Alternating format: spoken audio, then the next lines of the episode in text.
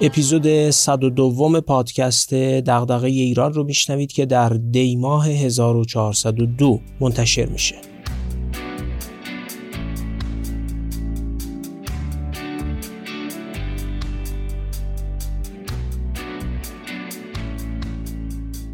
در اپیزود صد و یک ارائه گزارش پژوهشی درباره مهاجرت رو شروع کردیم. اون چه در اپیزود صد و یک گفتیم بیشتر توصیف مشخصات جمعیت شناختی یازده هزار و صد و پنجاه و هفت پاسخگو و نگرش هاشون به ویژگی های سازمانی محل کارشون و نگاهشون به وضعیت اقتصادی، اجتماعی، سیاسی و کیفیت رابطه مردم و حکومت در ایران بود. داده‌هایی درباره نگرش‌های پاسخگویان به ایران و فایده مهاجرت برای زندگی شخصیشون رو هم ارائه کردیم. انتهای اون اپیزود گفتم که من فقط گزارش توصیفی ارائه کردم و اون چه رو نگفته بودم هم برشمردم. مثلا گفتم که من هیچ تحلیلی درباره رابطه بین سن، جنسیت، نوع دانشگاهی که ازش فارغ التحصیل شدن، حوزه‌ای که کار کردن و درآمدشون با وضعیتشون در قبال مهاجرت ارائه نکردم، یا اصلا نگفتم بین اونا که اصلا به مهاجرت فکر نمی‌کنن با اونا که فکر می‌کنن ولی اقدامی نکردن، با اونا که اقدام کردن و منتظر نتیجهن و اونا که اقدام مهاجرتیشون جواب داده و به زودی کشور رو ترک می‌کنن چه تفاوت‌هایی هست، یا بین اونایی که مهاجرت کردن و گفتن قصد بازگشت دارن و اونا که قصد بازگشت ندارن چه فرقهایی در پرسشنامه مشاهده شده. در اپیزود صد و یک نگفتیم که عوامل سازمانی چقدر میتونن تصمیم مهاجرتی افراد رو توضیح بدن و عوامل کلان اقتصادی و اجتماعی و سیاسی چه سهمی در تبیین کردن و توضیح دادن وضعیت مهاجرتی پاسخگوها دارن. اما این اپیزود دقیقاً به همین مباحث میپردازه. باز هم سعی کردیم خلاصه با کمترین عدد و رقم نتایج رو ارائه کنیم. در ضمن همه نتایج رو هم ارائه ندادیم. وقتی سی چهل سوال در پرسشنامه باشه میشه به روش‌های مختلف اونا رو توصیف کرد و رابطه متغیرها با همدیگر رو تحلیل کرد. میشه ساعتها تحلیل برای ارائه کردن تدارک دید. اما پادکست جایی برای این همه تحلیل نیست و در ضمن قصد دارم گزارش مکتوب این پژوهش رو منتشر کنم. کسی که علاقه‌مند تحلیل‌های بیشتر باشه و بخواد با دقت و جزئیات بیشتری مبحث رو دنبال کنه میتونه در گزارش مکتوب دنبالش بگرده. بنابراین ارائه کردن تصویری کلی که مهمترین نکات توش وجود داشته باشه کفایت میکنه. اگه سوالاتی در خصوص داده‌ها براتون پیش اومد میتونید به زودی در گزارش مکتوبی که منتشر می‌کنیم دنبال پاسخش باشید. اما قبل از اینکه بریم مبحث مهاجرت رو پی بگیریم اطلاع بدم که همه هفتصد و پنجاه و چهار جلد کتابی که در چارچوب صد میلیون تومان هدیه کتاب تهیه شده بود ارسال شده. یواش یواش پیام‌های دریافت کنندگان کتاب‌ها هم دستمون رسیده. بر خودم لازم می‌دونم از همه کسایی که در اجرای این طرح ما رو یاری کردن صمیمانه تشکر کنم. اول مخاطبان پادکست که صد و چهل و سه میلیون تومان منابع مالی کار رو فراهم کردند. پلتفرم کارنامه، خدمات آنلاین خودرو و شرکت اپیک، ارائه کننده سرویس ایمیل سازمانی و اختصاصی امن و پایدار و انتشارات لوح فکر که به ترتیب هزینه تأمین پنجاه، سی و پنج و بیست و پنج جلد کتاب رو متقبل شدن از اون سازمان‌هایی هستند که اجرای این طرح رو امکان پذیر کردند. انتشارات لوح فکر و صفحه تخصصی معرفی و فروش کتاب برگ برگ که زحمت تهیه، بسته‌بندی و کار اجرایی ارسال کتاب‌ها رو انجام دادن هم باید قدردانی بشن. و در نهایت باید از شرکت خدمات پستی تیپاکس تقدیر کنم که هزینه و زحمت ارسال کتاب‌ها رو به عهده گرفتن. بدون کمک همه این عزیزان تهیه و ارسال هفتصد و پنجاه و چهار جلد کتاب ناممکن بود. یه تقاضا هم از دریافت کنندگان کتاب‌ها داریم. لطفاً دریافت کتاب رو از طریق ایمیل به ما اطلاع بدین. در ضمن ممنون میشیم اگر دریافت کتاب رو در صفحات مجازی خودتون به اشتراک بگذارید و صفحات پادکست دغدغه ایران و برگ برگ در فضای مجازی رو هم منشن یا تگ کنید تا هم کتاب ها معرفی بشن و هم پادکست و یه صفحه تخصصی معرفی کتاب دیده بشه. از همه شما بابت همراهیتون در این طرح سپاسگزارم.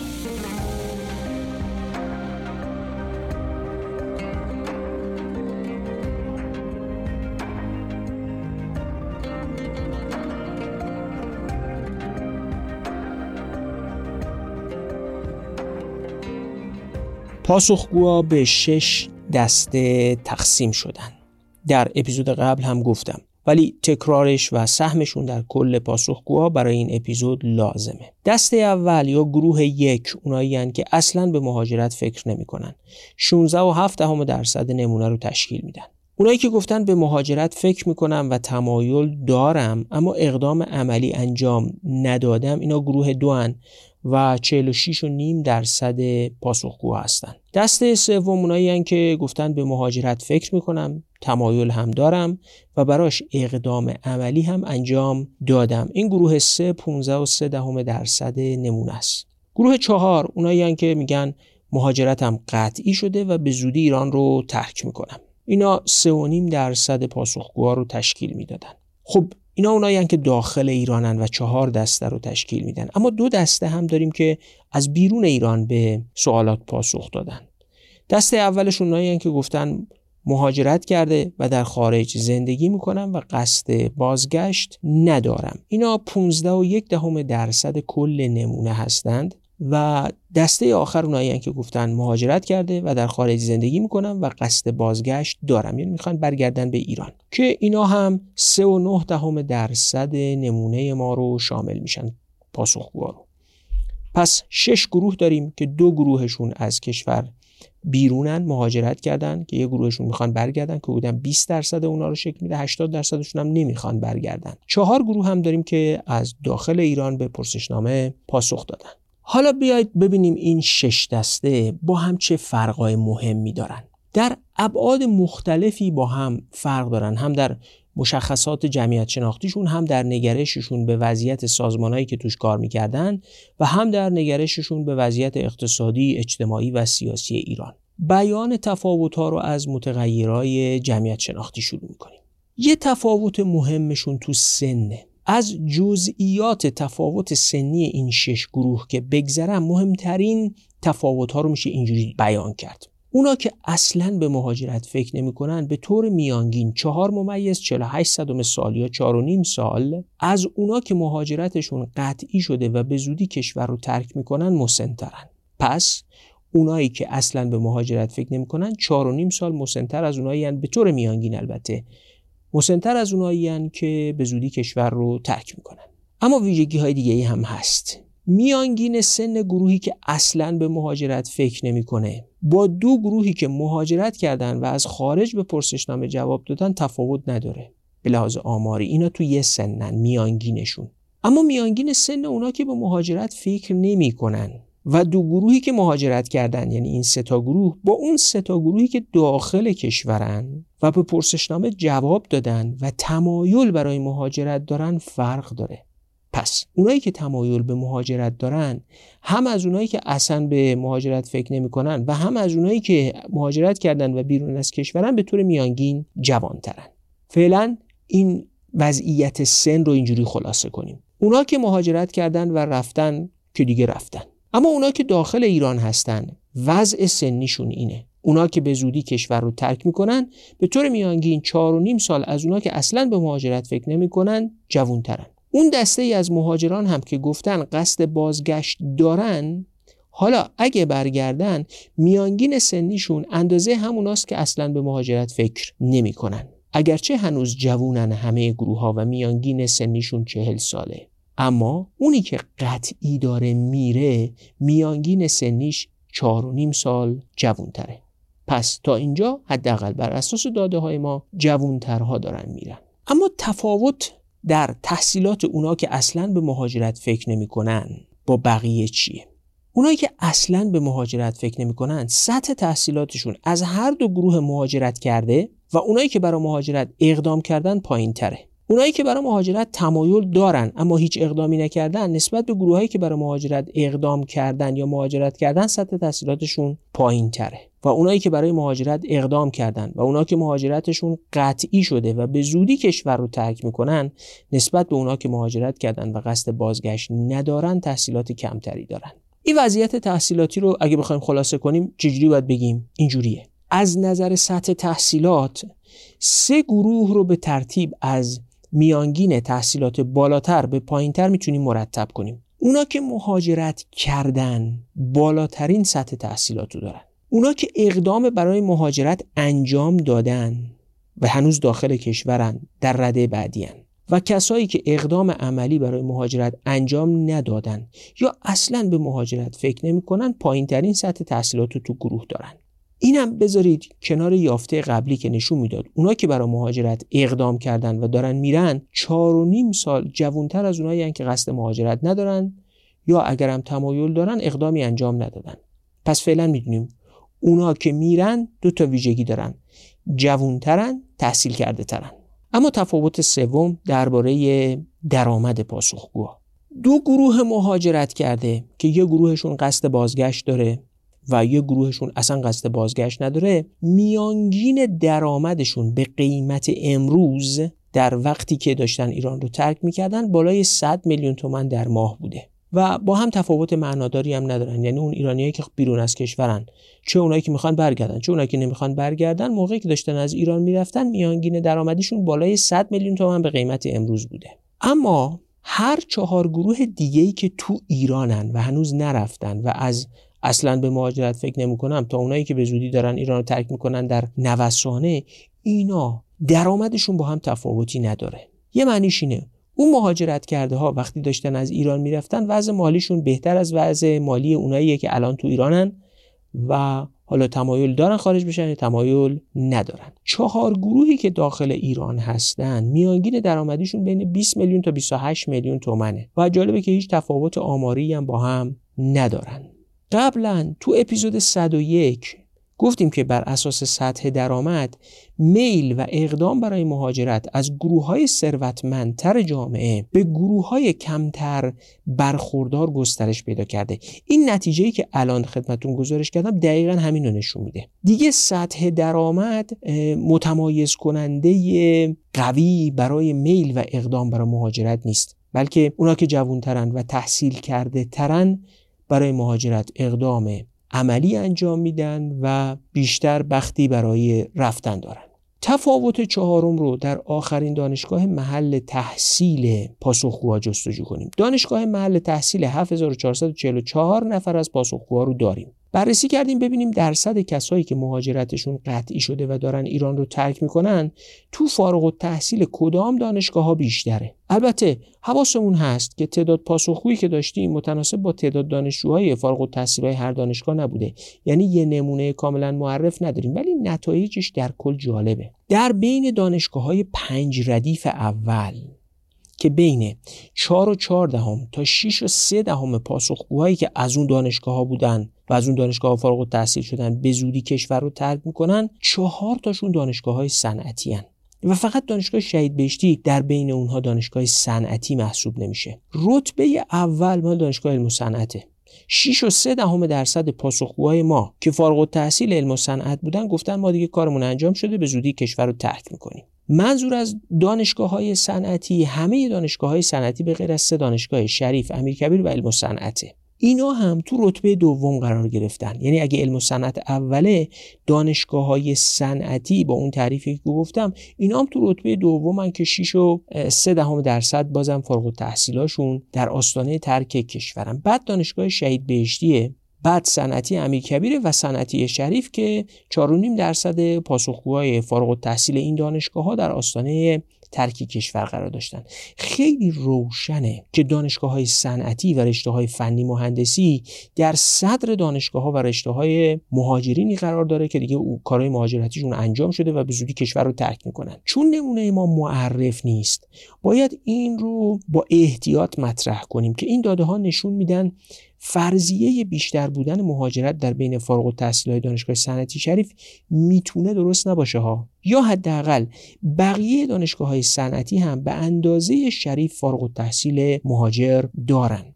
بررسی کردیم تا ببینیم از هر دانشگاه یا هر نوع دانشگاه چند درصد پاسخگوی مهاجرت کرده است که از بیرون ایران به پرسشنامه پاسخ داده. داده ها اینجا هم جالبن. اونایی که فارغ التحصیل دانشگاه‌های دولتی بودن بیست ممیز هفت درصدشون مهاجرت کردن. از فارغ التحصیلای دانشگاه آزاد شانزده و هشت دهم درصدشون مهاجرت کردن. این عدد در دانشکده‌های علوم پزشکی بیست و دو و چهار دهم درصده و بر دانشگاه‌های صنعتی سی و دو و هشت دهم درصده، یعنی یک سوم.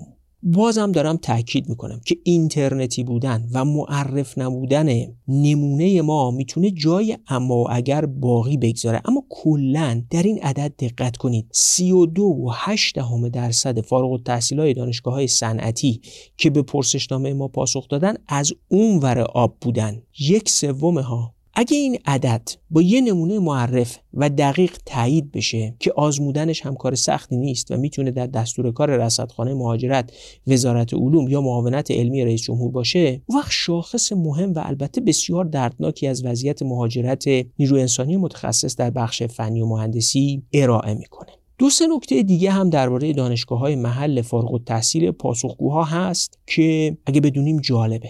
درصد مهاجرت فارغ التحصیلان دانشگاه‌های آزاد اسلامی، پیام نور و علبی کاربردی کمتره، ولی اونا هم قابل توجهه و هر سه تاشون بالای پانزده درصده. مهاجرت فارغ التحصیلان پدیده شایعیه و از مبدأ همه انواع دانشگاه‌ها و حتی دانشگاه‌های علوم انسانی هم مهاجرت صورت گرفته. مثلا بیست و دو و هشت دهم درصد از اونایی که از دانشگاه علامه طباطبایی، یعنی یه دانشگاه اختصاصی علوم انسانی فارغ التحصیل شدن، اونها مهاجرت کردن. ضمن اینکه سه ممیز نه دهم درصد فارغ التحصیلان این دانشگاه هم مقدماتش رو فراهم کردن و گفتن به زودی ایران رو ترک میکنن. پس این تأمین پیدا کردن از فنی مهندسی به علوم انسانی هم صورت گرفته، هرچند فاصله هنوز خیلی زیاده. گفتم سی و دو و هشت دهم درصد اونایی که فارغ التحصیل دانشگاه صنعتی بودن از اونور آب و در وضعیت مهاجرت کرده به پرسشنامه پاسخ دادن.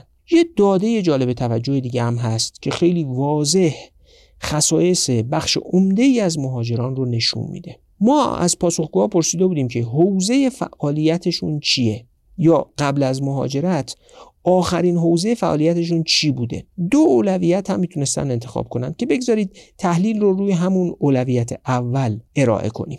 البته جدول کامل این رو در گزارش آوردیم که حوزه فعالیت پاسخگوها چی بوده و چگونه توزیع شده، اما خلاصه‌اش رو اینجا خدمتتون میگم. نوزده و یک دهم درصد پاسخگوهایی که این اطلاعاتشون ثبت شده در حوزه آموزش و پژوهش کار میکردن، عمدتاً خب احتمالاً به دانشگاه استادی دانشگاه فعالیت آموزشی و پژوهشی. شانزده و دو دهم درصدشون خدمات مهندسی و تخصصی ارائه میکردن. پانزده و هفت دهم درصدشون تو بخش بهداشت و سلامت بودن. هفت و هشت دهم درصدشون تو فناوری اطلاعات بودن و پنج و هفت دهم درصدشون ساخت و ساز.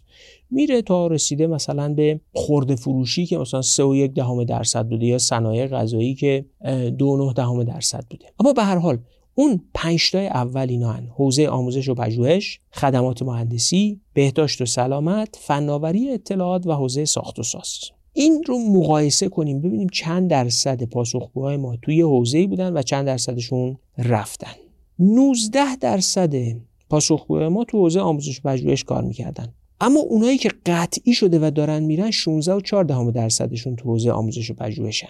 شانزده و دو دهم درصد از کل نمونه تو حوزه خدمات مهندسی بودن، اما بیست و سه درصد اونایی که قطعی دارن میرن مهندسی هن. نگاه کنید، درصد قطعی شده های مهندسی بیشتر از درصد کل مهندسی ها در درون نمونه است. پانزده و هفت دهم درصد گفتن حوزه کاریشون بهداشت و سلامت بوده، اما هفده و چهار دهم درصد اونایی که دارن میرن حوزه بهداشت و سلامتن و هفت و هشت دهم درصد گفتن حوزه کاریشون فناوری اطلاعاته، اما هشت درصد گفتن که دارن میرن و قطعی شده و اینا هم فناوری اطلاعات هم. قشنگ معلومه درصد اونایی که مهاجرتشون قطعی شده اول تو حوزه مهندسی، بعد تو حوزه بهداشت و سلامت، بعد تو دوتا حوزه دیگه است.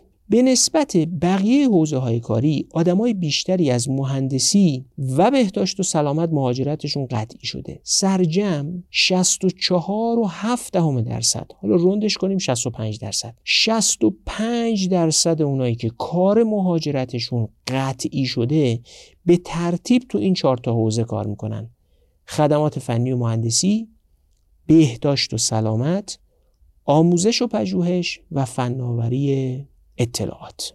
وقتی بریم سراغ اونایی که اقدام عملی برای مهاجرت انجام دادن اما هنوز رفتنشون قطعی نشده، نکته جالبتری هم معلوم میشه. بیست ممیز دو دهم درصدشون حوزه بهداشت و سلامته و در کل شصت درصد اونایی که اقدام کردن و منتظر نتیجه هستن تا ببینن وضعیت مهاجرتیشون چی میشه تو همون چهار تا حوزه قبلی فعالن. یعنی چی؟ تو خدمات فنی مهندسی، بهداشت و سلامت، آموزش و پژوهش و فناوری اطلاعات. اگه دو سال، پنج سال یا ده سال دیگه شاهد بودید که تو این حوزه ها متخصص و نیروی انسانی کم شده و کم بود داریم، یاد پادکست دغدغه ایران و پژوهش مشترک محمد فاضلی و رصدخانه مهاجرت بیفتید و این هشدار یادتون بیاد. اون موقع میتونید بگید درسته نمونش اینترنتی بود و به اندازه کافی معرف نبود، اما اونقدر دقیق بود که وضع امروز رو پیش بینی کنه. پس یادمون میمونه که شصت و پنج درصد اونا که مهاجرتشون قطعی شده حوزه تخصصی کاریشون فنی مهندسی،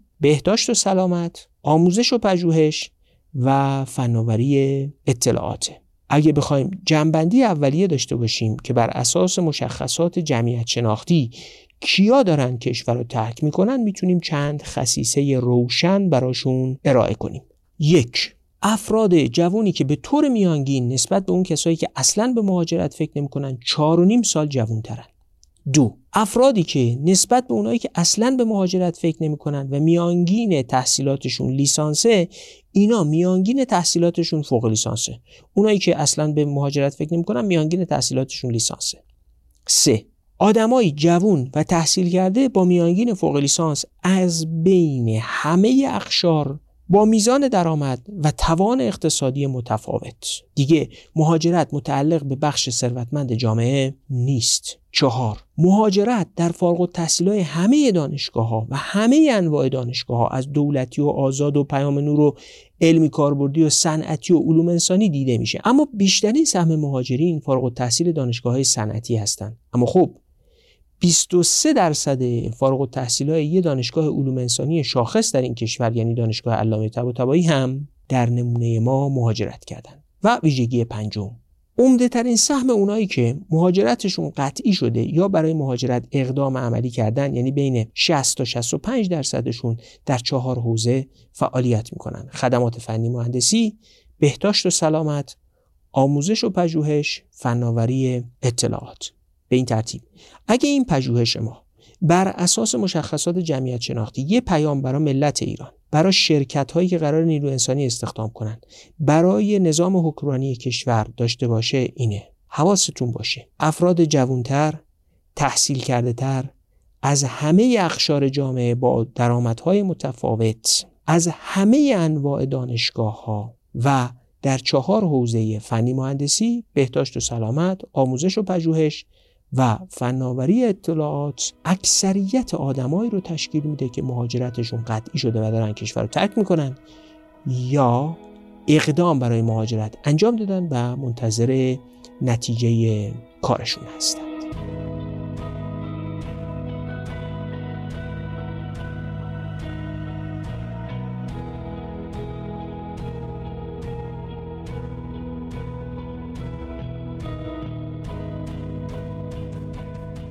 حالا بیایید ببینیم که پاسخگوهای ما، همین شش گروهی که در این اپیزود باهاشون سر و کار داریم، از نظر نگرش هاشون به ویژگی های سازمان هایی که براشون کار میکردن چه تفاوتایی با هم دارن. اگه اپیزود صد و یک رو گوش داده باشید یادتون هست که نگرش‌های افراد نسبت به عدالت سازمانی، رضایت از ارتقا و پیشرفت در سازمان، ارزیابی مدیران سازمان، داشتن امنیت شغلی و ارزیابی وضعیت دستمزدشون نسبت به شرایط ایران رو جویا شده بودیم. بگذارید نتایج بخش سنجش احساس عدالت رو اینجوری خلاصه کنم. پایین‌ترین میزان احساس عدالت توزیعی بین کسایی که تمایل به مهاجرت دارن اما هیچ اقدام عملی هم انجام ندادن. گاهی فکر میکنم این افراد کسایی هستن که اگه خیلی تمایلشون به مهاجرت زیاد باشه و موفق به اقدام هم نشن، تا آخر به عنوان کسایی که جسمشون ایرانه اما روحشون در آرزوی رفتنه باقی میمونن. بهشون میگم رفتگان اینجا مانده.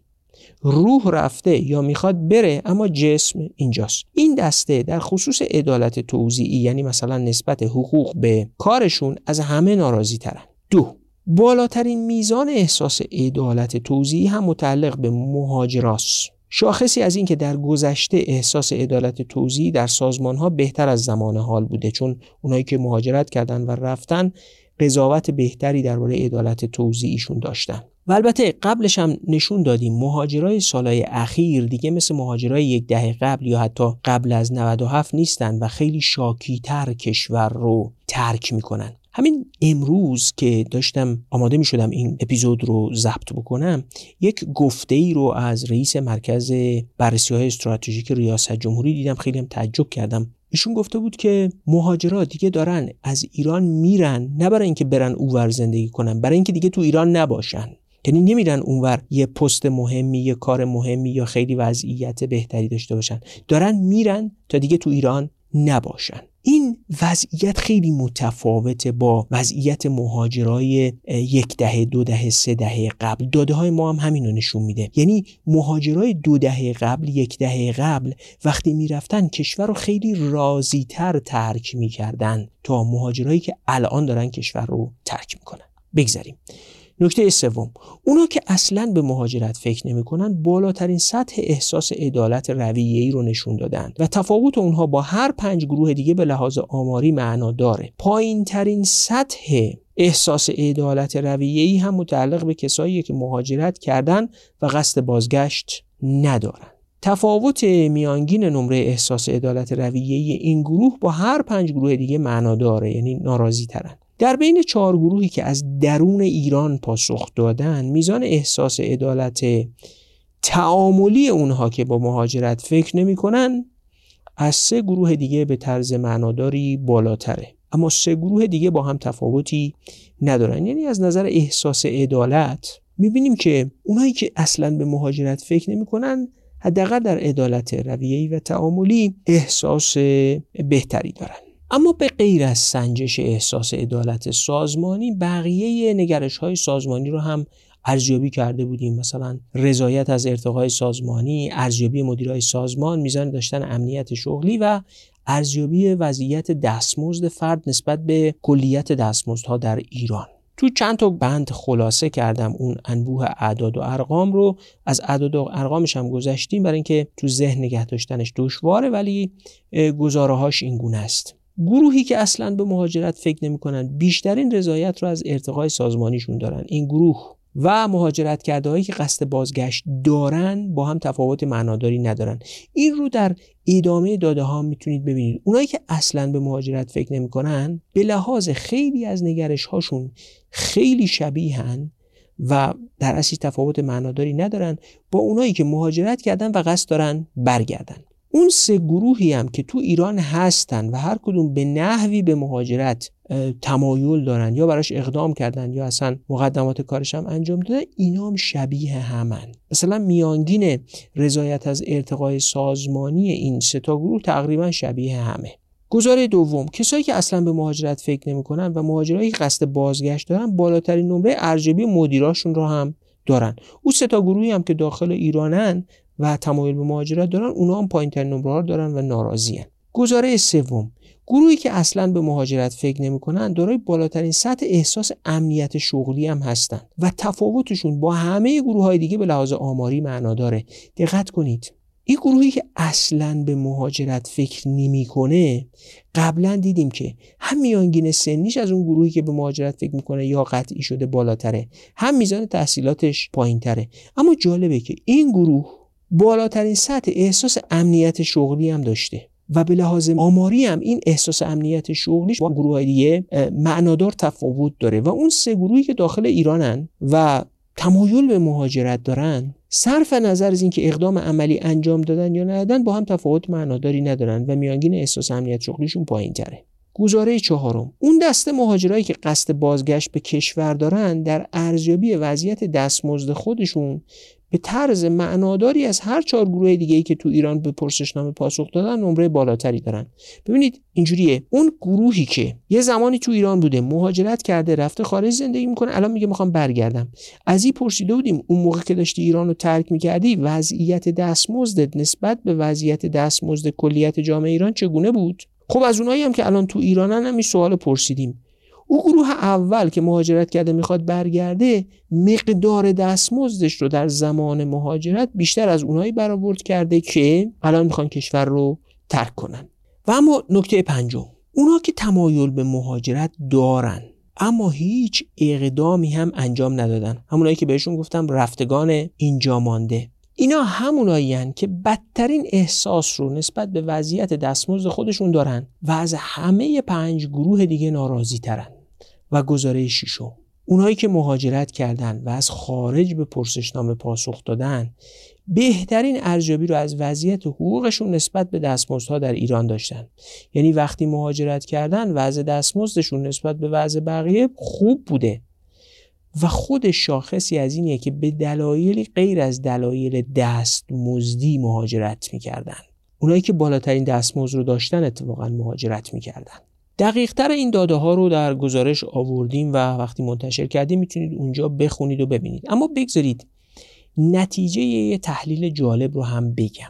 مدل‌های رگرسیونی ابزار خوبی هستند برای اینکه بتونیم سهم چند عامل یا متغیر رو در ایجاد یک متغیر وابسته توضیح بدیم. میدونم اکثر شنونده‌های ما با مدل رگرسیونی آشنا هستن، اما برای اونایی که آشنایی ندارن یه توضیح مختصر بدم. فرض کنید می‌خوایم ببینیم درآمد یک فرد تحت تأثیر چه متغیراییه. متغیر وابسته میشه درآمد افراد و فرض می‌کنیم که میزان تحصیلات، سن و میزان مهارت فرد در کامپیوتر و جنسیتش در درآمدش اثر داره. پس یه متغیر وابسته داریم به اسم درآمد.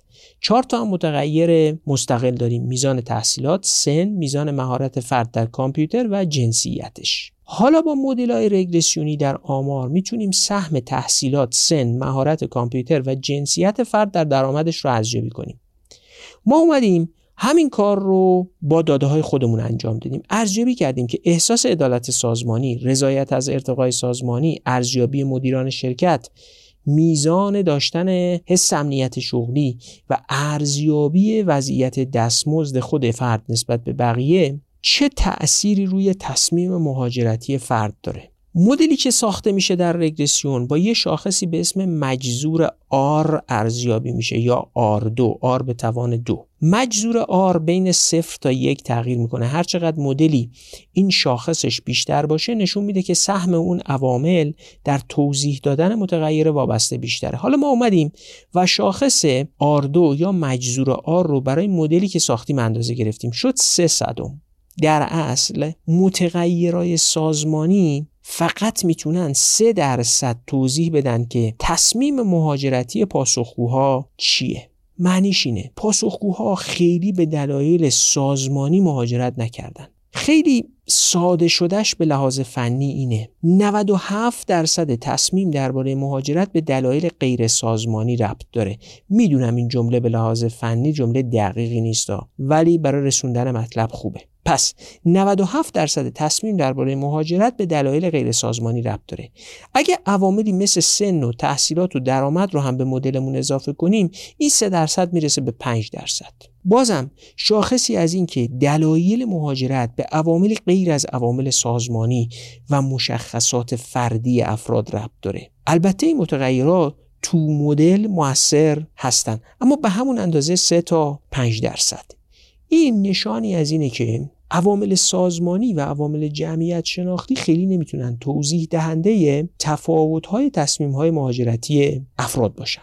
اما نکته جالب‌تر اینه اونا که در گذشته دورتری مهاجرت کردن، یه دهه، دو دهه، سه دهه قبل، هم وقتی مهاجرت میکردن وضع دستمزدشون نسبت به بقیه تو ایران خوب بوده، هم از مدیراشون نسبت به مهاجرای امروز رضایت بیشتری داشتن و خلاصه در شرایط سازمانی بهتری زندگی میکردن. اما مهاجرای امروز اگرچه نسبت به اونا که باقی میمونن و تمایل به مهاجرت ندارن یا اقدام نمیکنن وضعیت بهتری دارن، یعنی حتی اونایی که مهاجرت میکنن وضع حقوقیشون از اونایی که میمونن بهتره و حتی دستمزدهای بالاتری میگیرن و اوضاع سازمانی بهتری دارن، اما نگاهشون نسبت به آدمایی که قبلا مهاجرت کردن منفی تره. تناقض جالبیه. در حالی میرن که وضعشون در زمینه دستمزد نسبت به اونا که میمونن بهتره. تصورم اینه که به دنبال چیزی فراتر از دستمزد و به دلایلی فراتر از امر اقتصادی راهی خارج میشن. شاید در ادامه بهتر بتونیم توضیح بدیم که داستان چیه وقتی که عوامل اقتصادی، سیاسی و اجتماعی رو با جزئیات بیشتری بررسی کنیم.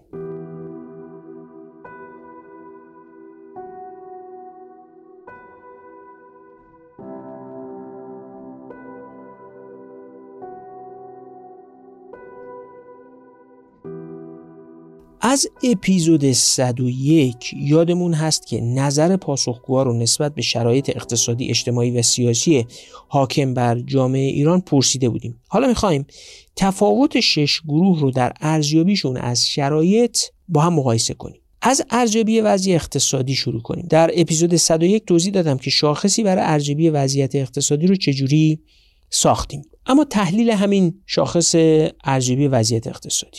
اول آزمون تحلیل واریانس که یه آزمونیه برای مقایسه بین میانگین‌ها، نشون میده تفاوت میانگین‌های شش گروه از نظر ارزیابی وضعیت اقتصادی به لحاظ آماری کاملا معنا داره.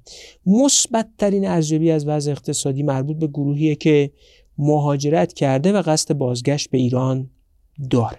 وضعشون خوب بوده وقتی رفتن یا اونجا وضعشون خوب شده، به هر حال وضعیت اقتصادی ایران رو هم خوب ارزیابی کردن یا بهتر از بقیه ارزیابی کردن.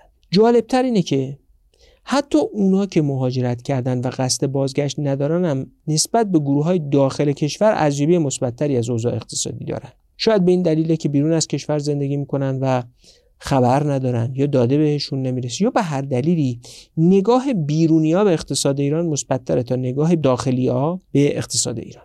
قبلا هم نشون دادیم که هرچقدر در سالهای دورتری مهاجرت کرده باشن نظرشون مثبت‌تره. اونایی که تازه مهاجرت کردن مثل همونایی فکر میکنن که داخل هستن. سه گروهی که در ایران هستن و تمایل به مهاجرت دارن، یعنی گروه های دو، سه و چهار، تفاوت معناداری با هم ندارن و هر سه تاشون نسبت به اونها که اصلا قصد مهاجرت ندارن و او دو گروهی که مهاجرت کردن و بیرون کشور هستن نگاه منفی‌تری به شرایط اقتصادی دارن. اما تفاوت در ارزیابی وضعیت اجتماعی رو هم ببینیم. اینجا رو یکم با شرح بیشتری خدمتتون میگم. یک، گروه یک یعنی اون کسایی که اصلاً به مهاجرت فکر نمی‌کنن، مثبت‌ترین ارزیابی از وضعیت اجتماعی رو دارن و تفاوت میانگین ارزیابیشون با هر پنج گروه دیگه معنا داره و از همه مثبت‌ترن. گزاره دوم، گروه شش یعنی اونایی که مهاجرت کردن و میخوان به کشور برگردن. بعد از گروه یک مثبت‌ترین ارزیابی رو از اوضاع اجتماعی دارن و صرفاً ارزیابیشون از گروه یک پایین تره. سه، گروه پنج یعنی اونای مهاجرت کردن ولی قصد بازگشت ندارن. اینا نسبت به اون دو گروهی که گفتم یه ارزیابی منفی تر دارن، اما حتی اینا یعنی همین گروه مهاجرت کرده ای که قصد بازگشت به کشورم نداره، نگاهش به وضعیت اجتماعی کشور از اون گروه هایی که داخل کشور هستن و قصد یا تمایل برای مهاجرت دارن مثبت تره. و در نهایت کسایی که اقدام عملی برای مهاجرت انجام دادن، حالا صرف نظر از اینکه این اقدامشون نتیجه داده یا نداده، ارزیابیشون از وضعیت اجتماعی از همه منفی تره. مهمترین نتیجه تحلیل تفاوت‌ها در ارزیابی وضعیت اجتماعی رو میتونیم اینجوری خلاصه کنیم. اونا که درون ایران هستن و برای مهاجرت اقدام عملی انجام دادن، حتی از اونا که مهاجرت کردن و قصد بازگشت ندارن هم منفی‌تر به ایران نگاه میکنن. البته یه مدل تکراری هم داریم. هر قدر به زمان حال نزدیکتر میشیم، دیدگاه‌های مهاجرا و کسایی که در درون ایران هستند و برای مهاجرت اقدام کردن به هم نزدیکتر و البته منفی‌تر میشه. عاملی رو هم سنجیده بودیم به اسم کیفیت رابطه مردم و حکومت. اولاً توجه داشته باشیم که میانگین نمره پاسخگویان تو این متغیر شش و نیم شده که از میانگین نه که میانگین طیف باشه هم پایین‌تره. به عبارتی ارزیابی هر شش گروه، حتی اونایی که اصلا به مهاجرت فکر نمی‌کنن، حتی اونایی که مهاجرت کردن و قصد دارن برگردن، ارزیابی هر شش تا گروه از کیفیت رابطه مردم و حکومت نمره پایینیه. اما در همین نمره پایین هم این گروه‌ها با هم یه تفاوتایی دارن. این تفاوت‌ها شامل چی هن؟ یک، اونا که اصلاً به مهاجرت فکر نمی‌کنن مثبت‌ترین ارزیابی از کیفیت رابطه مردم و حکومت دارن و تفاوت میانگینشون هم با بقیه گروه‌ها معنا داره. کسایی که مهاجرت کردن و قصد بازگشت دارن دومین گروهی هن که ارزیابی مثبت‌تری از کیفیت رابطه حکومت و مردم دارن. و گزاره سه، دو گروهی که اقدام عملی برای مهاجرت انجام دادن صرف نظر از اینکه اقدامشون به نتیجه رسیده یا نرسیده، و اون گروهی که مهاجرت کرده و قصد بازگشت نداره، اینا منفی ترین ارزیابی رو از کیفیت رابطه حکومت و مردم دارن. تفاوت‌های این شش تا گروه در ارزیابی کیفیت رابطه مردم و حکومت رو میشه در خلاصه ترین شکلش اینجوری بیان کرد. سه گروه، یعنی اونایی که اصلاً به مهاجرت فکر نمی‌کنن، اونایی که تمایل دارن ولی اقدام عملی انجام ندادن، و اونا که قصد دارن به کشور برگردن. این سه تا گروه نسبت به سه گروه دیگه‌ای که مهاجرت کردن و قصد بازگشت ندارن، یا برای مهاجرت اقدام عملی انجام دادن منتظر نتیجه‌ان، یا اقدام عملی انجام دادن نتیجه هم گرفتن و به زودی کشور رو ترک میکنن. اون ستای اولی نسبت به این ستای دومی نگاه مثبت‌تری به اوضاع اجتماعی دارن. عامل بعدی که ارزیابی کردیم نظر پاسخگو درباره فایده مهاجرت برای زندگی شخصیه. خلاصه یافته‌هاش اینجوریه. یک، گروهی که اصلاً به مهاجرت فکر نمی‌کنه کمترین میانگین نمره رو به فایده شخصی مهاجرت هم داده. تفاوت نمره‌ش هم با بقیه گروه‌ها کاملاً معنا داره. دو، گروهی که مهاجرت کرده و قصد داره برگرده فایده مهاجرت برای زندگی شخصی رو از گروه اول بیشتر ارزیابی کرده ولی با چهار تا گروه بعدی کاملاً تفاوتش معنا داره. اینایی که دارن برمیگردن برآوردشون از فایده مهاجرت برای زندگی شخصی از اونایی که الان تو ایرانن و قصد دارن برن پایین‌تره. و نکته سوم، مثبت‌ترین ارزیابی از فایده مهاجرت برای زندگی شخصی متعلق به سه گروهیه که داخل ایرانن ولی تمایل به مهاجرت دارن، خواه براش اقدام کردن یا نکردن. نگاه کنید، خیلی نکته جالبیه. سه گروهی که داخل ایرانن و تمایل به مهاجرت دارن صرف نظر از اینکه براش اقدام کردن یا نکردن، فایده مهاجرت برای زندگی شخصیشون رو حتی از اونا که مهاجرت کردن و قصد بازگشت ندارن هم بیشتر ارزیابی میکنن. راستش نمیتونم از این یافته به سادگی بگذرم. وضعیتی که باهاش مواجهیم اینه: یه عده‌ای داخل ایران هستن که مایل به مهاجرتن، که بعضیشون اصلا اقدام هم نکردن، بعضیشون اقدام کردن هنوز منتظر نتیجهن، و درصد کمتریشون که حدوداً سه و نه دهم درصد هست نتیجه هم گرفتن و به زودی کشور رو ترک میکنن. دو گروه هم هستن که مهاجرت کردن و خارج زندگی میکنن. اونایی هم که داخل ایرانن، یعنی اون سه دسته اول، ارزیابیشون از فایده مهاجرت برای زندگی شخصی از دو دسته‌ای که خارج زندگی میکنن مثبت‌تره.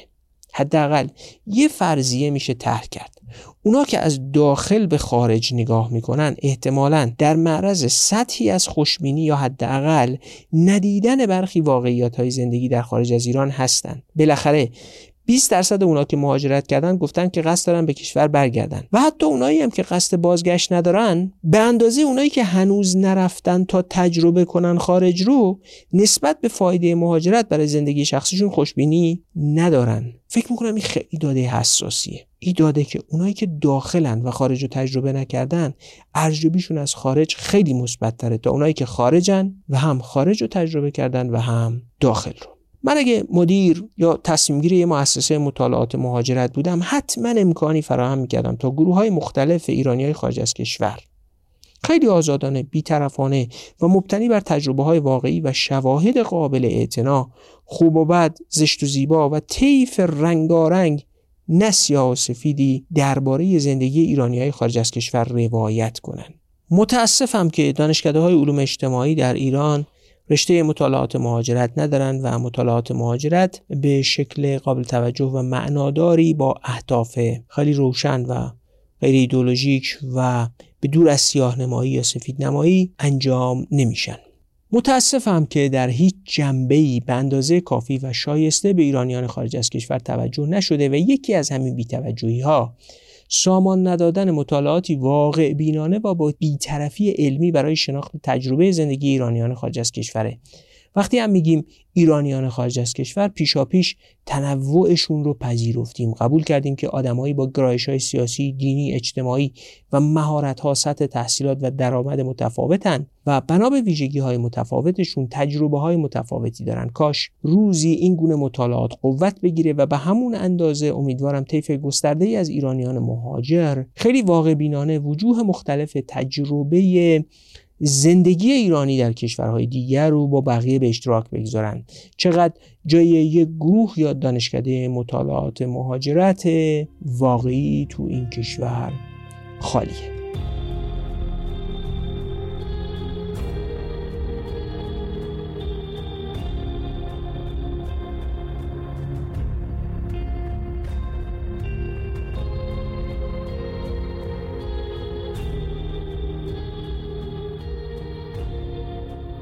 متغیری که با عنوان نگاه به ایران ارائه کرده بودیم اون رو هم سنجیدیم. اگه خواستین بدونین چگونه سنجیدیم به اپیزود صد و یک گوش بدید. نمره پاسخگو میتونسته بین سه تا پانزده باشه و میانگین خود طیف هم نه بوده. هر قطر هم نمره بالاتر بوده یعنی نگاه فرد به ایران مثبت تره. چجوری نگم که حال خوبی نیست وقتی میبینیم میانگین نمره پاسخگوها در این متغیر شده شش و هفتاد و پنج، یعنی در کل نمرات پایینی در متغیر نگاه به ایران ارائه شده، به دست اومده.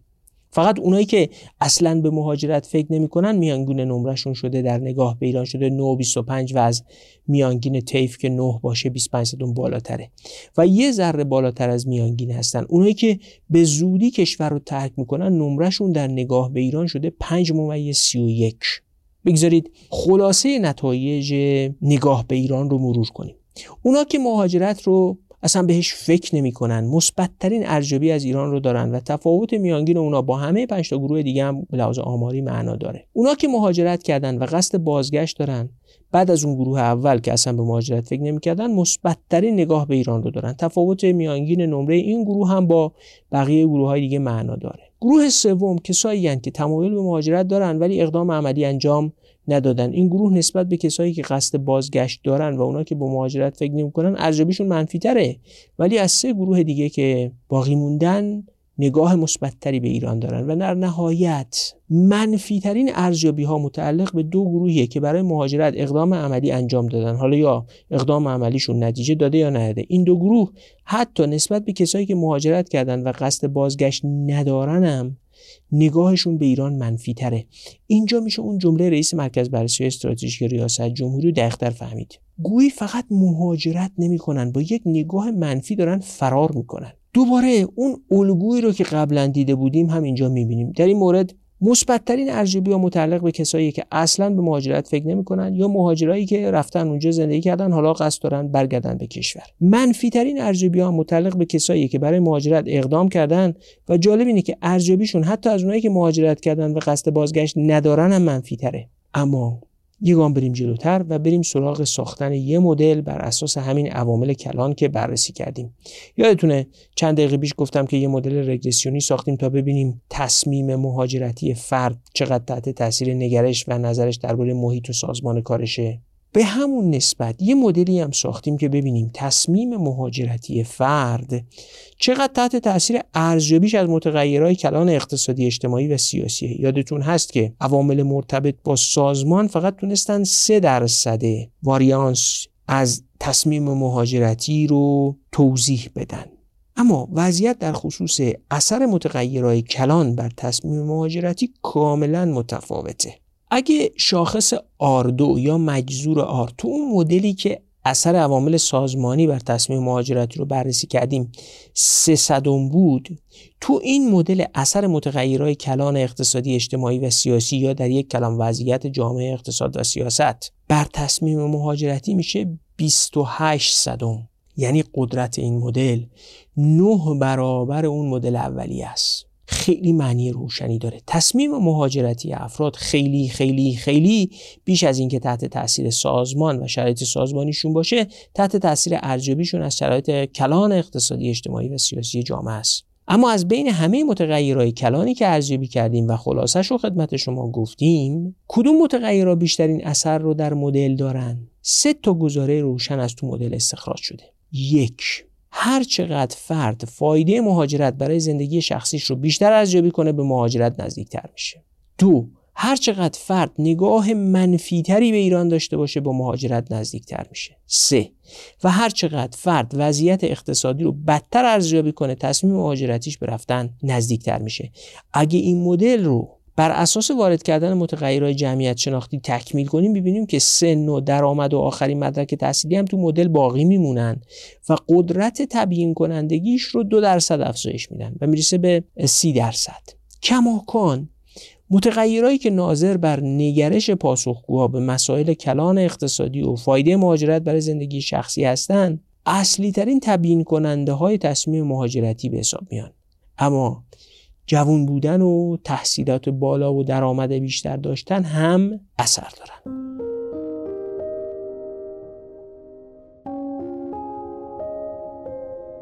من تا حالا حامی مالی ندیده بودم که دنبال تبلیغ محصول یا خدمتش نباشه. حدود شش ماه قبل که شرکت توسن پیشنهاد داد حامی مالی پادکست بشه، پرسیدم میخواید چه محصولی رو معرفی کنید؟ گفتن ما بیست و چهار ساله کارمون طراحی و ارائه راهکارهای نوین فناوری اطلاعات برای بانک‌ها و مؤسسه‌های مالیه و همین الان هم با بیش از پنجاه تا بانک و مؤسسه مالی داریم کار می‌کنیم. منطق فروش محصولمون هم در این بازار اصلا تحت تأثیر تبلیغ تو پادکست نیست. تعجبم بیشتر شد و پرسیدم پس حمایت مالی از پادکست رو برای چی می‌خواید؟ گفتن برای دعوت کردن. پرسیدم دعوت به چی؟ گفتن دعوت به ساختن. بعد پرسیدن شما اپیزودی داری که بیش از همه اپیزودات با دعوت به ساختن سازگار باشه؟ گفتم آره، ولی باید چند ماه صبر کنید تا اپیزود مهاجرت آماده بشه. واقعا هم صبر کردن و دعوتشون، دعوت شرکت توسن رو در این اپیزود ارائه کردن که اعلام بکنیم. دعوت شرکت توسن، شرکتی که ارائه کننده راهکارهای بانکیه، اینه: بیایید هر کجای دنیا که هستیم، اگه میمونیم، اگه مهاجرت میکنیم، به فکر ایران باشیم. این مادر، این میهن عزیز رو گرامی بداریم و برای ایفای سهمی در ساختنش مشتاق و خستگی ناپذیر و از پا نیفتادنی باشیم، هر جور که میتونیم.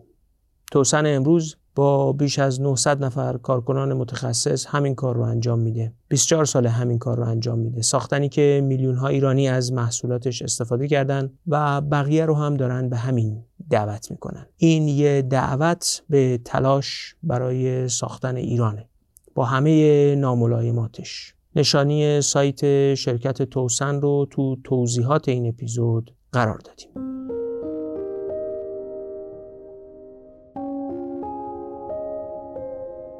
فکر میکنید بتونیم امیدی داشته باشیم این جامعه هدف رو موندگار کنیم؟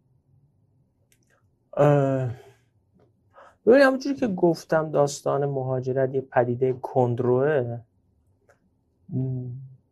حالا اگه مهاجرت مسئله باشه، من گاهی اوقات به این احساس میرسم که اصلا مسئله یه دی نیست. من خواستم بپرسم، حالا رفتنم که رفتن، ما که جمعیت زیاد داریم، بعد دوباره تولید میکنیم به همچین چیزی.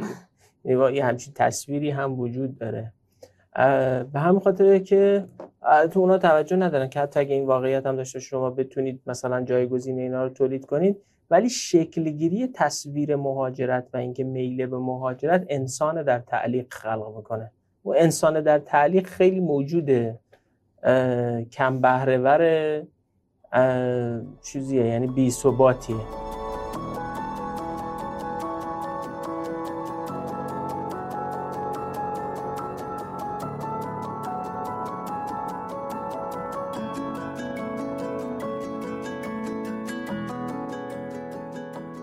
بگذارید یافته‌های این اپیزود رو خیلی خلاصه و به غایت ساده جمع‌بندی کنیم و چشم‌اندازی از آینده در صورت تداوم وضع موجود هم ارائه بدیم. این داده هایی که مرور کردیم و البته گفتم مفصل ترش رو میتونید جایی ببینید که ما گزارش رو به زودی کلش رو منتشر میکنیم. این داده ها میگه نسل جوانی که تحصیلات بالایی هم داره هرقدر وضعیت اقتصادی رو بدتر ارزیابی کنه، حتی اگه وضعش در حال حاضر نسبت به بقیه بهتر باشه. دیدیم اونایی که مهاجرت میکنن و قطعی شده وضع دستمزدیشون از بقیه که میمونن بهتره ها، اما چشمانداز آینده رو تیره میبینن و هرقدر ایران رو جای نامناسبتری برای زندگی تصور کنن. بلخص برگردین به اون گزاره‌ای که درباره محترم شمرده شدن سبک زندگی و حقوق شهروندی فرد تو اپیزود صد و یک گفتیم.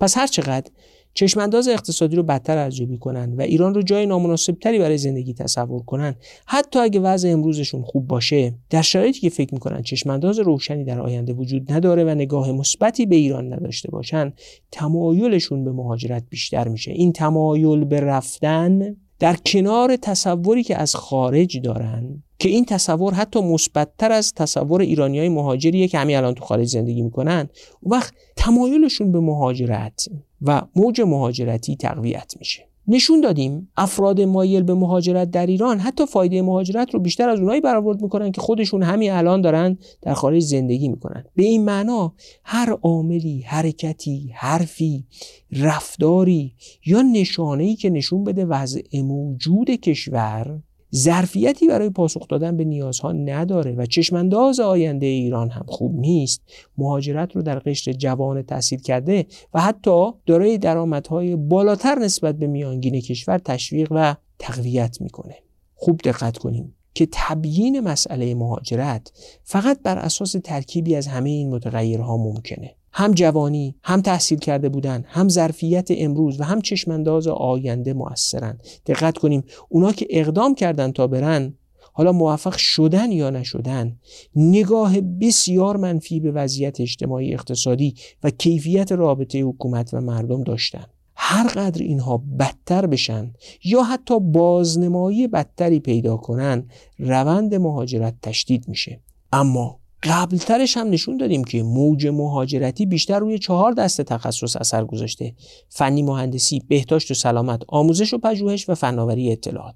کشوری رو تصور کنید که جمعی از بهترین و جوانترین تحصیل کرده های خودش در این چهار دسته تخصص رو در یک موج مهاجرتی از دست میده و اونا راهی خارج میشن.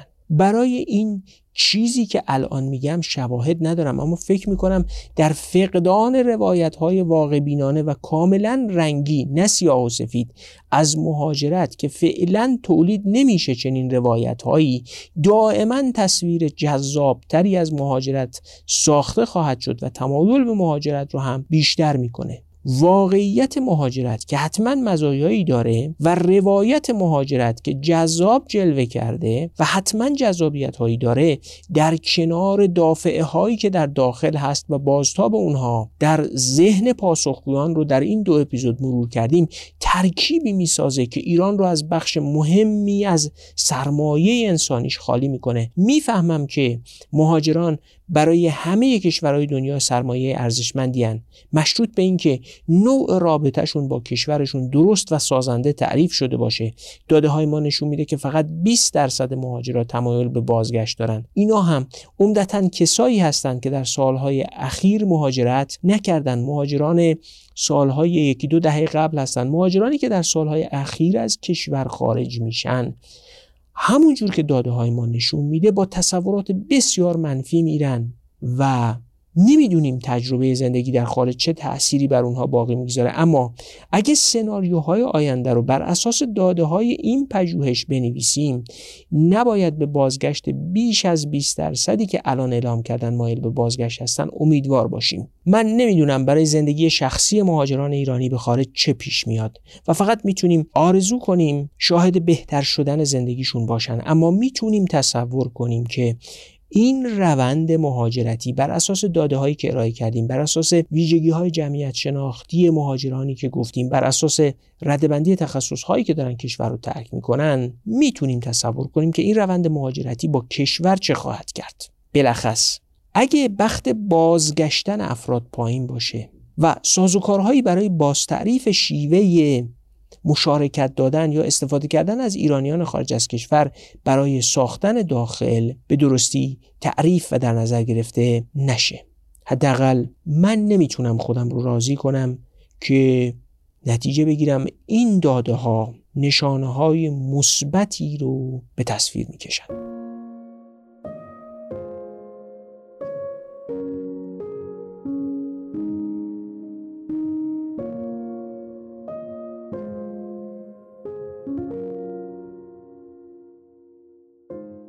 رسیدیم به پایان این اپیزود و البته شما رو دعوت میکنم به خواندن اصل گزارش این پژوهش که به صورت مکتوب انشالله به زودی منتشر میکنیم. اما در پایان اعلام یک خبر که قبلا قولش رو داده بودیم. در اپیزود صد و یک گفتیم که پادکست جدیدی تولید کردیم. قرار شده بود افراد موضوع این پادکست رو حدس بزنن و برامون در ایمیل بنویسن.